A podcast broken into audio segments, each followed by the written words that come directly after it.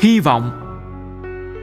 54 bất chấp những đám mây đen ấy mà chúng ta không thể phớt lờ, trong những trang sau đây, tôi muốn đề cập và thảo luận nhiều nẻo đường mới của niềm hy vọng. Vì thiên chúa không ngừng gieo vải, tràn lan những hạt giống tốt lành trong gia đình nhân loại chúng ta. Cơn đại dịch vừa qua giúp chúng ta một lần nữa nhận ra và trân trọng tất cả những con người xung quanh chúng ta, đã đáp lại bằng cách sẵn sàng đặt mạng sống của mình lên tuyến đầu. Ngay giữa nỗi sợ hãi, chúng ta bắt đầu nhận ra rằng sự sống của chúng ta được đan kết với và được nâng đỡ bởi những con người bình thường, dũng cảm, làm nên những biến cố quyết định trong lịch sử chung của chúng ta.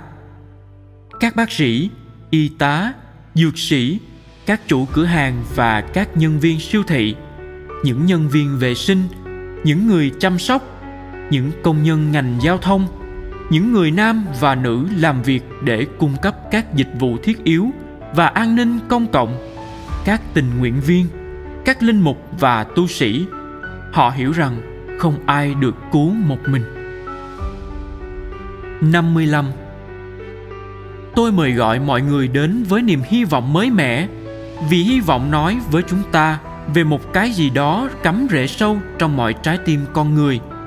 Dù hoàn cảnh và điều kiện lịch sử của chúng ta thế nào đi nữa, hy vọng nói với chúng ta về một nỗi khát khao, một cảm hứng, một mong ước đời sống viên mãn, một khát vọng đạt được những điều cao cả, những điều lấp đầy con tim chúng ta và nâng tinh thần chúng ta lên những thực tại cao thượng như chân, thiện mỹ, công lý và tình yêu.